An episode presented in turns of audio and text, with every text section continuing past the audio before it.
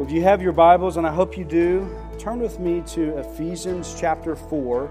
We're going to be looking at verses 31 and 32. Ephesians 4, 31 and 32. Let me pray one more time, and then we'll dive into our text. Father God, I just thank you for the opportunity to, to be here. And, I, and I, I thank you for the lyrics to that song. I love that song that we are to slay our sin by grace and grace alone. Lord, we have some sin slaying to do today. As we push into this struggle, this sin struggle of bitterness, of settled anger, I pray that not only would we understand it, but that we would, that we would slay that sin.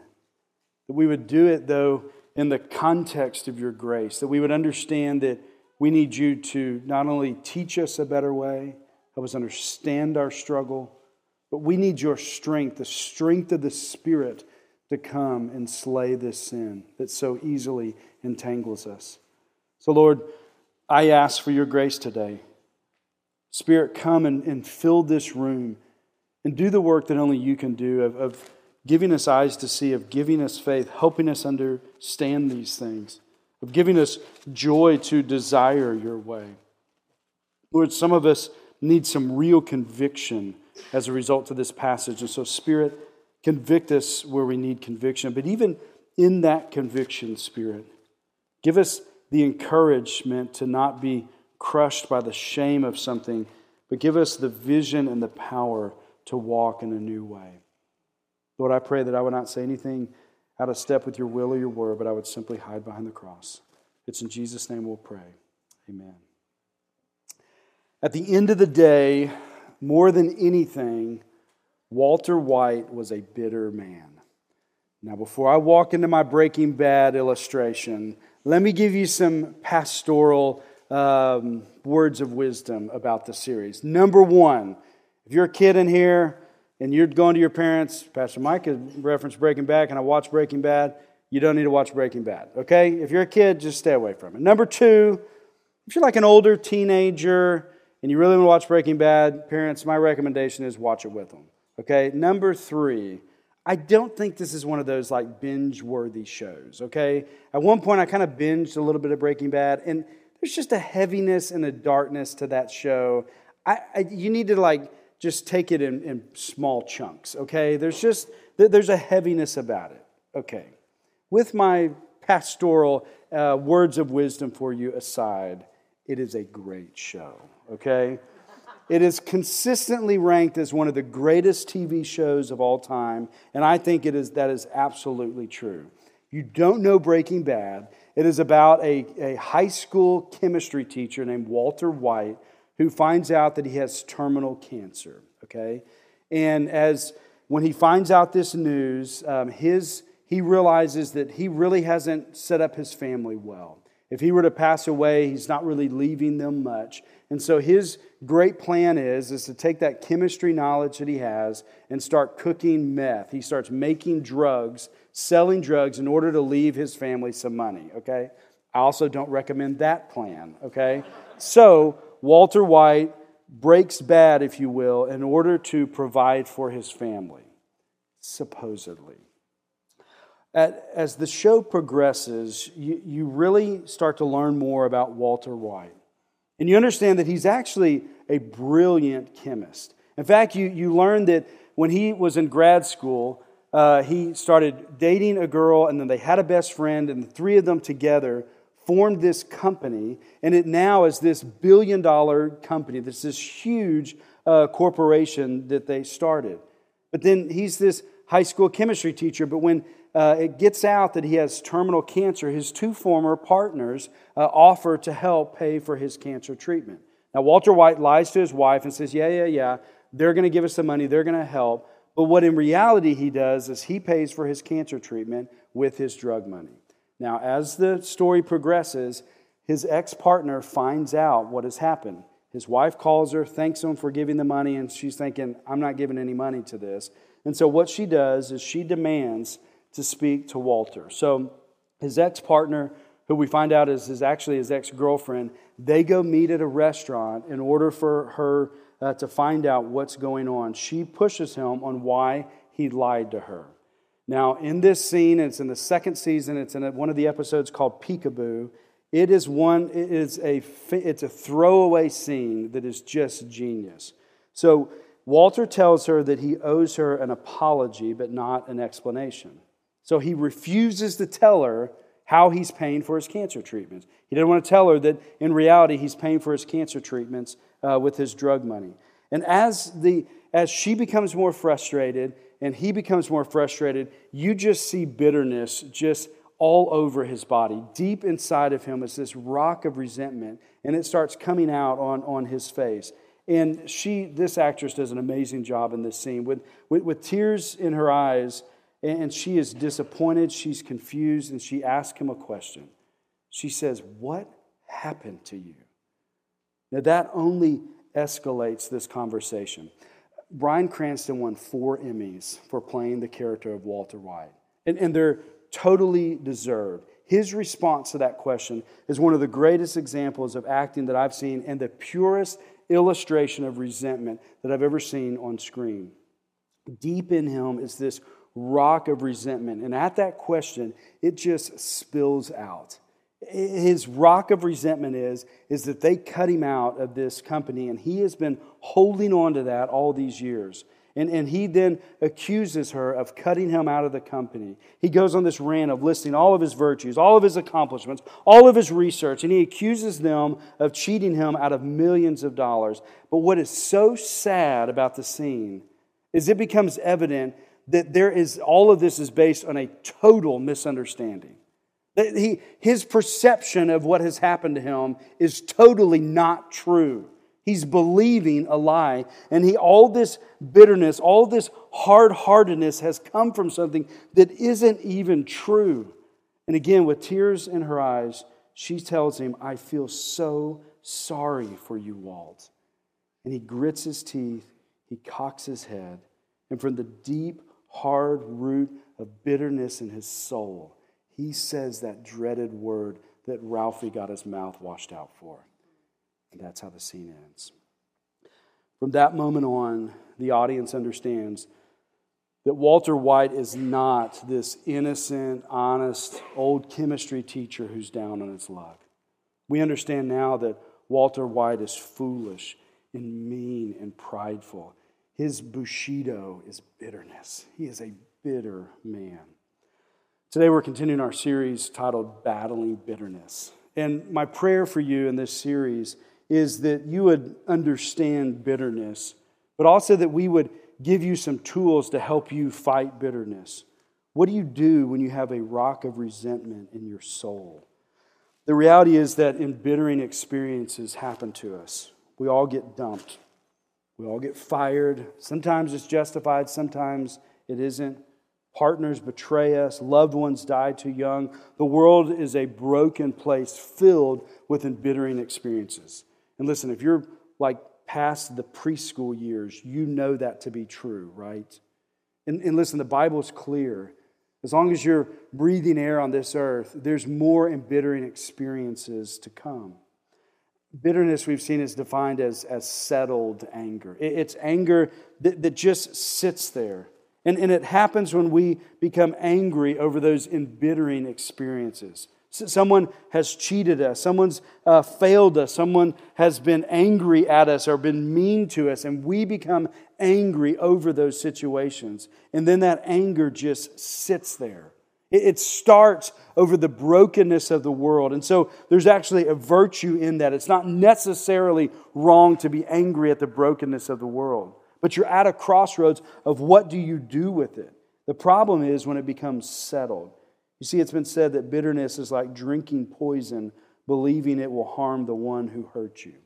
In reality, bitterness is like this, this big drum of, of a poisonous chemical just sitting on your chest and just leaking its poison into your soul. Bitterness is poison, it poisons your soul. Anger over the brokenness over the world has the potential to destroy your heart. Therefore, in order to avoid becoming like Walter White, we need solutions. We need solutions to the problem of anger. We need to know how to move forward from that anger and not just sit in it and let it build a rock of resentment in our heart. There's kind of four parts to this series, and each of them is a tool for how to battle bitterness. The first one that we looked at a couple of weeks ago was, was lament.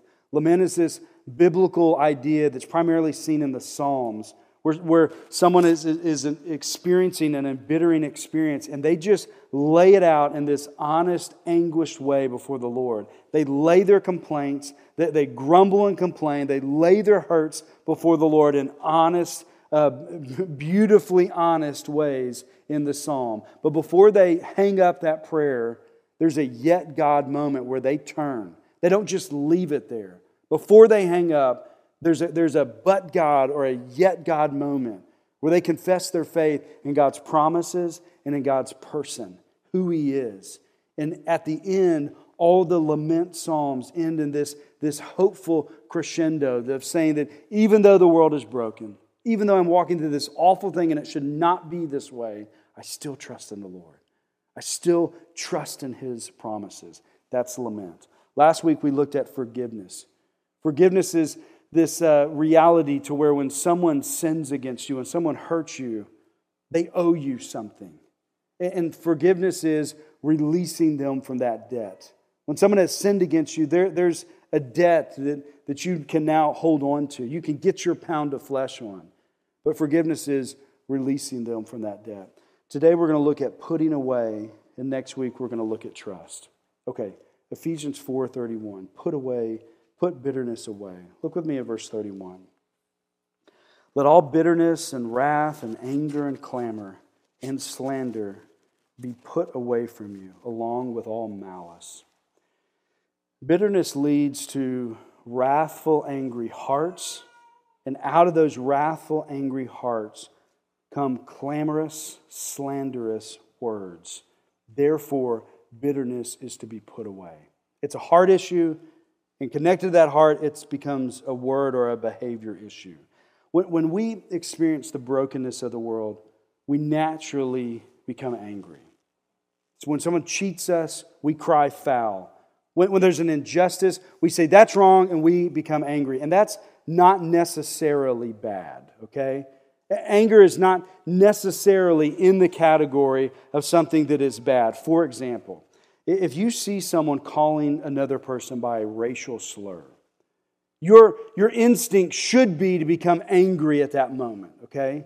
Now, and, and to be overly clear, if you were to watch a scene of two people, one person calling another person a racial slur, and that doesn't make you angry, you have another heart problem, okay? There's a sinful heart problem that's going on there that, that I'm just telling you that's a check engine light that you need to push into something.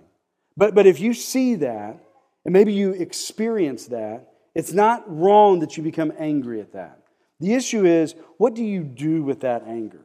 So if you've been called this racial slur, and, and then that is just sitting in your soul and just festering on your heart, what do you do with that?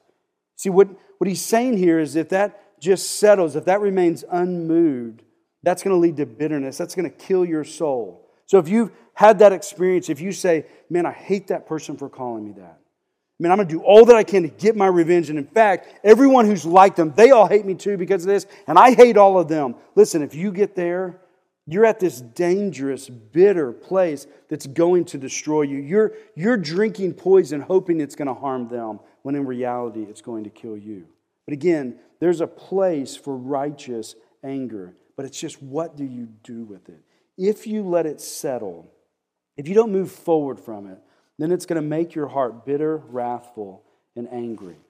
In verse 31, it is this negative list of what happens when anger settles on your heart. Now, verse 32 is this positive list of what you're supposed to replace it with. But the negative list, if you look at it again, it's actually divided kind of into two different categories. One of them is deals, uh, deals with the heart, and one of them deals with words, okay? So from the heart come these words. But when we don't battle bitterness, it poisons our hearts. Our souls become this resentful rock. Our hearts become hardened. Rage uh, uh, wars inside of us. Our hearts uh, become animal like. We, we turn into monsters, okay? And out of that, Out of the condition of the heart come these brutish words. Our words become unhinged and mean rather than thoughtful and kind. We're quick to criticize and tear down, and we're slow to compliment or to build up. And when our hearts are bitter, our words are very negative. And further, bitterness carries this aroma with it, right? Like when I struggle with bitterness, my, my heart is pungent. From that type of heart uh, has, has come stinky, off putting words rather than these encouraging, uplifting, life giving words. Think about the words that you've spoken this week. What do those words tell about your heart? In, in poker, they have what they call a tell, right? A, a tell is where you kind of observe some sort of, of um, change in someone's behavior or their demeanor, where it kind of tells you something about their perception of the cards that they're holding. It, it, it's a tell, it becomes this clue to what they're holding. Listen, as you think about that question, you think about the words that you spoke this week. What, what clue is that to the condition of your heart? In other words, how would your best friend or your spouse or your parent or your children describe your words? Friends, if you're like me and you feel the burden of that honest question, like for most of us, it should just feel like a weight just dropped on you as you evaluate your words from this week. If that's you, if you're feeling that conviction, God, through Ephesians 4, is telling you to put away bitterness. What he's saying here is to take it off, remove it, kill it, battle against it, distance yourself from it, move away from it. Listen, the, the, the first step of change is always realizing you need to change. Maybe that's what that verse is doing. Maybe it's just this bomb that just got dropped on you, and you're saying, I didn't even think I had a problem, but I need to change. Second step of change is always okay, develop a plan to change. Okay, how am I going to change? How am I going to think differently about what's happened to me? How am I going to speak differently about what has happened to me? Now, listen, if you're there and your little wheels are turning and you're recognizing your, your sin, and maybe you're just stuck like, man, that Holy Spirit is just coming in and just dropping a bomb on you. Maybe you're beginning to pick yourself up a little bit and you're thinking, okay, here's how I'm going to move forward. If you're at one of those two places, I, I just I want to pause here and just encourage you with a couple of, a couple of things. Number one, God does not love you less when you're at your worst and He doesn't love you more when you're at your best. Amen? Ephesians 5 8 says, God showed His love for us, and that while we were still sinners, Christ died for us. God loves you. Therefore, uh, when you struggle, it doesn't change His love for you. When you struggle with bitterness, know that God died for that. And He died for that because he loved you. God loves you, and that doesn't change when you struggle with bitterness. Uh, let me give you an example of this. Romans 8:35 says, "Who shall separate us from the love of Christ?" It's a rhetorical question, but the answer is no one and nothing.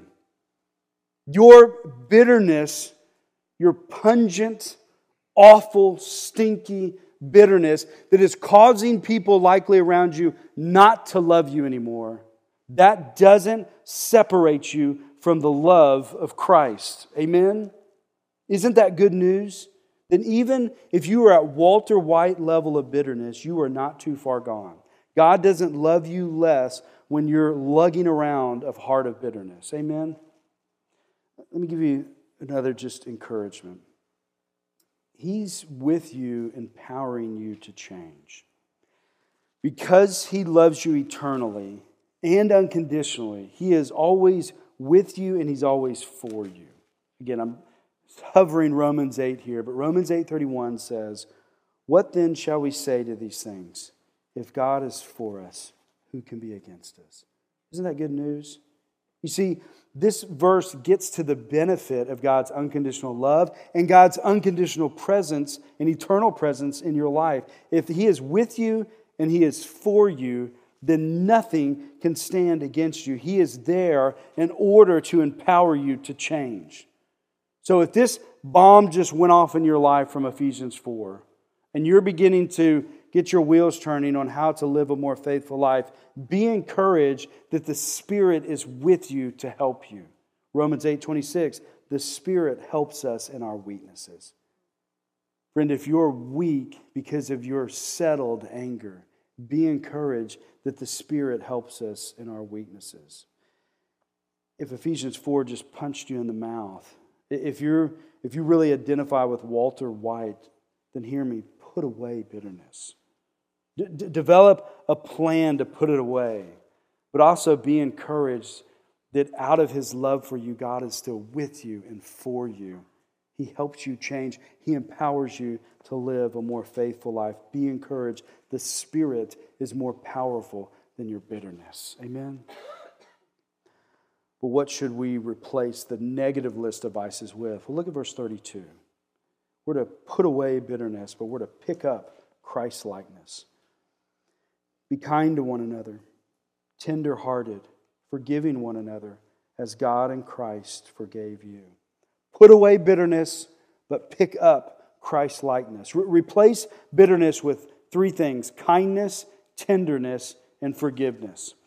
These two verses hang together. And the way they hang together is the first verse, verse 31, is a list of vices. Verse 32 is a list of virtues. Verse 31 is the problem. Verse 32 is the solution. Verse 31 is how not to do it. Verse 32 is how to do it. No one gets out of this life uh, uh, without being hurt by the brokenness of the world. However, you're going, how you respond to it is either verse 31 or verse 32. Are you going to put away bitterness and put and pick up Christ likeness? Picking up Christ likeness, it's kind of in three categories here it's kindness, it's tenderheartedness, and it's forgiveness. First, when, when embittering things happen to you, when you experience that inevitable brokenness of the world, respond with kindness rather than bitterness. Kindness is, is pleasantness, it's agreeableness. kindness is this quality of being friendly and generous and considerate.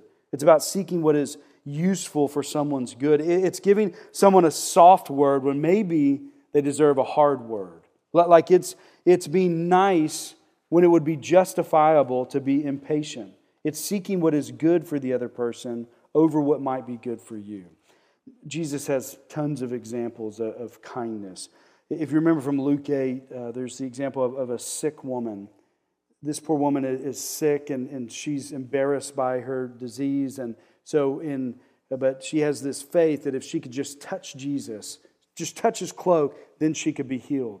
So she shows up, and there's a crowd kind of pushing in around him. She kind of sneaks in and just touches his cloak, and, and she's healed. And, and Jesus says that he feels his power go out from him, and he asks, Okay, who touched me? Of course, he knew who touched him. But what's interesting is, is the disciples kind of become irritated by the whole scene. They're irritated at her sneaking up uh, on him. But, but then her response is interesting too. She actually becomes filled with fear. She's frightened. It says she's actually trembling uh, over fear of all of it. And here's this tender moment that Jesus responds to her kindly and says, Daughter, your faith has made you well. Go in peace. Jesus was kind and friendly and generous and considerate. Are you kind to people when they wrong you? Are you friendly to them when they irritate you? Are you generous when they inconvenience you? Who have you been bitter toward that you need to be kind to right now? The second one from this list of verse 32 is tenderheartedness. Again, when embittering uh, things happen to you, when you experience the inevitable brokenness of the world, respond with tenderheartedness rather than bitterness. Like, um, like bitterness, it's ultimately a condition of the heart. Tenderheartedness is about uh, the, the state of your heart. So when our hearts are hard, it's evidence of this bitter, settled anger. Hard hearts become like this check engine light saying, hey, something's wrong here. When your soul is there, it's a check engine light saying, listen, your soul is actually supposed to be soft. There's a, there's a softness that it's supposed to happen. When bitterness is a hard heart, tenderheartedness is a soft heart. When, when uh, wrath works for justice, tenderness works for mercy. Where, where anger works for a pound of flesh, tenderheartedness works for compassion. Jesus was tenderhearted all throughout the scripture. One of the most famous examples of is from Matthew 19, where uh, these group of children come around him. And once again, the disciples are irritated by the scene. If you're an irritated disciple today, you're in good company. You would have fit in with that 12, okay? They were irritated once again to these people were bringing these children around, It was distracting Jesus, annoying Jesus. They didn't need to be around him, these vulnerable, annoying little children. But Jesus rebuked him for that. He, he made time for them. He encouraged children in his presence. He was approachable to them. He was patient with them. He ministered to them. Who are you hard hearted toward right now? How can you change? How can you become tender hearted toward them? What do you need to pray in order to change your heart? How do you need to ask God to help you be more tender hearted? Are you praying for their good? That person who hurt you, are you praying just you know, fire bolts of judgment upon them? Or are you praying for God's mercy on them? Do you need to what do you need to believe again about them in order to soften your heart? The third thing that he says about uh, putting on Christ likeness is forgiveness. Again, when embittering things happen to you, when you experience the inevitable brokenness of the world, you're to respond with forgiveness rather than bitterness. Last week we looked in depth at forgiveness, and we said that forgiveness is, is releasing a debt. So when someone wrongs you, they owe you a debt. Now, now we see this in, in tangible ways, and this is probably the clearest way. When, someone has destroyed some of your property, the relationship is not made whole until they spend money to replace your property. They owe you something, something needs to be replaced. But you see this emotionally as well. When someone has wronged you, they owe you an apology. And, and you can hold that against them. They owe you that. There's a, there's a debt that they owe you. Forgiveness is, is releasing them from that debt. And listen, last week we talked about that there's a categorical aspect to that, and, and there's a process to that as well. Categorically, when that happens, you, you, you are to sit down and pray to God God, I forgive them. I release them from the debt. They did this to me. It hurt me. It was wrong. And now I release them from it. But, but if you're anything like me, sometimes those things, even though you have categorically forgiven them, maybe those feelings come up again. Those memories come up again. You feel it all again. You're angry again. In those moments, release them from the debt again. Just keep releasing them. Keep forgiving them as the hard feelings come. Resolve to keep forgiving and resolve to keep releasing the debt. Jesus, once again, is a great example of this. He powerfully forgave even while dying on the cross. Luke 23, we read, And Jesus said, Father, forgive them, for they know not what they do. And they cast lots to divide his garments. Here he was, forgiving them, dying for their sins.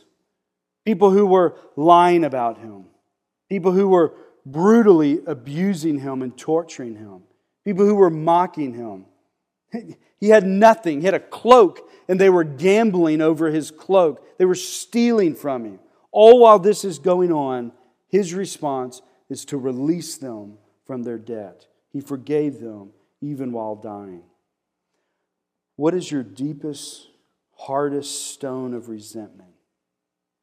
Think of it. Who, who has hurt you the most? Who are you the most frustrated with right now? Maybe even the person that you're most angry with right now. Think about how they've hurt you and compare it to the cross. Have they hurt you in ways that are worse than what those soldiers were doing that day to Christ? Is it worse than what they did to Jesus? Listen, I say it that way because who do you need to forgive today? What debt do you need to release? Put it in the context of the cross. I've been reminded uh, in this series over and over again of Proverbs 4:32. Watch over your heart with all diligence, for from it flow the springs of life. Is God through Ephesians 4, 31 and 32, is he convicting you today? Friend, if he is, put away bitterness and pick up Christ's likeness. Replace the bitterness with kindness, tenderheartedness, and forgiveness. But how do we do it? Friends, how do we put it away? And, and um, before actually even working on this series, I, I read a wonderful uh, book by a man named Robert Jones. It's called Uprooting Anger. Robert Jones is a great biblical counselor and does a lot with resentment and anger and bitterness. And in this uh, book, Uprooting Anger, he, he gives seven steps for how to put away bitterness. And I've tweaked it a little bit, but let, let me just give you his seven steps on, on, how, to, how to put away bitterness. I, I find this very helpful. First, he says, see the sinfulness of your bitter heart. See the sinfulness of your bitter heart. You, see, when you sense a, a, hard heart, push into the problem. Don't, don't just rush past it or, or roll your eyes at it. When you, when you hear words flying out of your mouth that you, that you know are not faithful, that are tearing down, confess your sin. Don't, don't just rush past it. Those feelings, those words are actually a check engine light to, to push into it. See the sinfulness of your bitter heart. Number two, turn from the sin of bitterness and turn to Jesus. Believe that He fully forgives you. Listen, let the reality of that conviction prick your heart. Don't just rush past it, but also don't wallow in the shame of it. Receive Jesus' love for you, rest in His forgiveness for you. Third, forgive your offender from your heart. Forgive your offender from your heart. If you're bitter about something, it's because something embittering has happened to you. In, in, in, in order to put it away, you need to release that person from that debt. Number four, resist the temptation to vent your bitterness. This one gets pretty darn real for me, okay? I, I'm, I'm a, I've been told I'm a verbal processor, and I don't think that's been told as a compliment to me, okay? I'm a verbal processor. So when I experience the brokenness of the world, I talk about it. And then I keep talking about it. And, and listen, I used to think that, that, that's healthy. Like I'm working it out, I'm getting it out. And, and, and Robert Jones's little book, it was helpful for me to see that actually what's going on there is as I keep talking about it, I'm fueling the fire and I'm, I'm hardening my heart. And this resentment is actually building as I'm talking about it. I'm not creating a tender heart the more I talk about it. So my venting actually keeps me from putting bitterness away. Therefore, that leads to the fifth step replace your lack of speech with godly speech. Because here, here's what I did with this. Okay, I'm venting, I'm sinfully, venting, I'm just getting it out, I'm wiping everybody out around me with it. Okay, well, I'm just not going to say anything. Something bad happens to me, fine. I'm just going to keep it to myself. I'm just going to hold on to it. That's not the right answer either, okay? What he's saying here is, is listen, uh, uh, don't let that embittering experience, don't let it become this excuse to vent your bitterness. But also with that speech, you've got to keep talking about it, but replace that speech with godly speech. See, uh, for me, I, I, had to learn to, okay, communicate in different ways about some of these things. He, he goes on on this step to, he then goes back to Ephesians 4 and he, and he outlines four um, rules for communication. Let, let me just give them to you briefly. I find this very, very helpful. From Ephesians 4:25, he says, "When you communicate about these embittering things, be honest. Be honest about them. Don't lie about it. Be honest about it. If it hurts you, say it hurts you. But number two, from verses 26 and 27, he says, keep current. When you communicate, uh, communicate about it, keep current. Third, he says from verses 29 and 30, he says, attack problems, not people. That's good. When you communicate about it, attack problems, not people. And fourth, his fourth rule of communication is act, don't react. And he looks at these two verses, 31 and 32, where he basically says, control your emotions. When that embittering thing happens to you and you need to process it and talk about it, do it in a way where your emotions are controlled. Put away your bitterness by picking up godly speech. Okay, he's got two more quickly here. Number six, pursue peacemaking and problem solving. In other words, putting away bitterness, it's about moving forward from your settled anger. So focus on restoring peace with that person if that needs to happen. Focus on fixing the problem. Focus on the future rather than dwelling on the past. And then, number seven, he says, continue praying and studying God's word.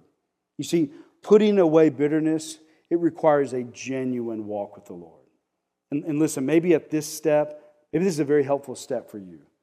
Like if you're just kind of floating along, not taking seriously your walk with the Lord, something like bitterness is about to jump up and eat your lunch in your life.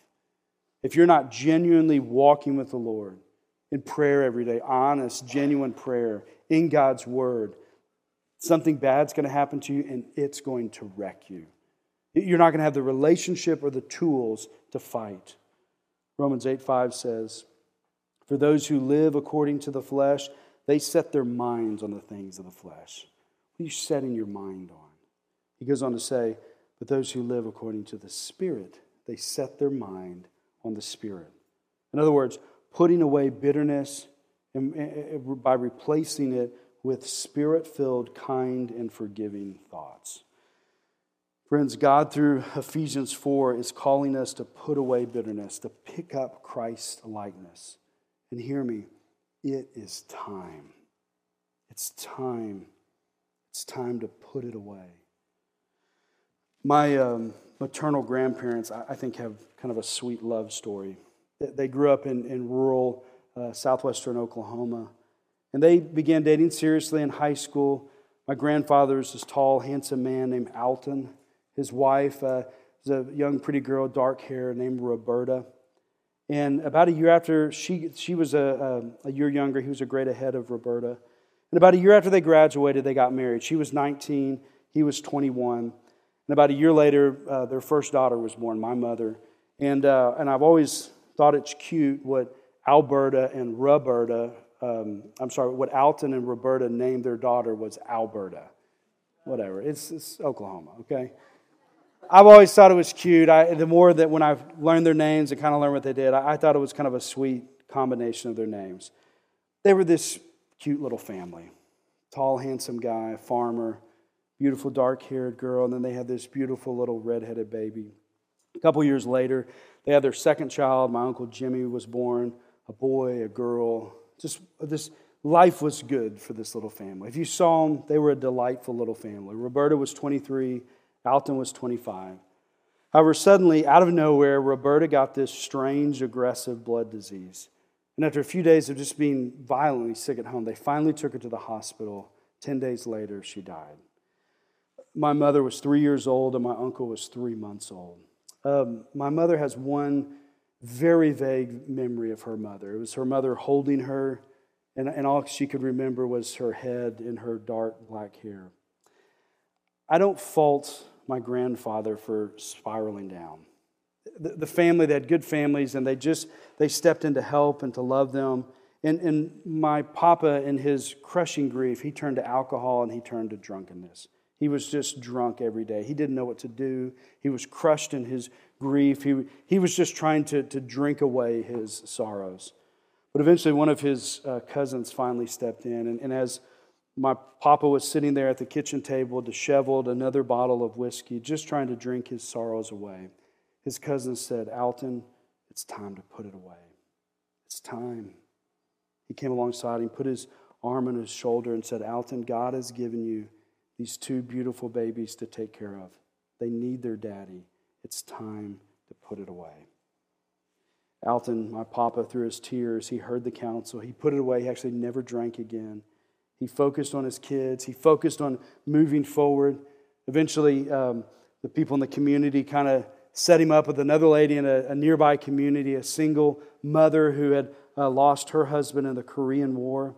They got married, they adopted each other's children, my uncle David. Uh, they then had two more uh, children together, and they had this full and, and happy life together. I'm a church planter, so a bullet point that I'm always proud of is they were charter members of the Willow Park Baptist Church. Alton Moore had good days after Roberta's death, but it began when he put it away. Friends, it's time. It's time. Put it away. Let all bitterness and wrath and anger and clamor and slander be put away. Amen. Let's pray. Father God, we love you. We feel the weight of this passage. Lord, as we feel the weight of Ephesians 4, and we also know that there's a, a great gospel of grace behind it. Spirit, I ask you to come even right now. Move in our hearts in such a way to where we would repent and believe.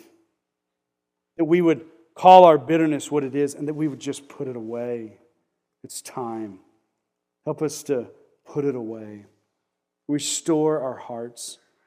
Make us happy and whole and healthy and hopeful again. Restore us again and help us to put it away. In Jesus' name we pray.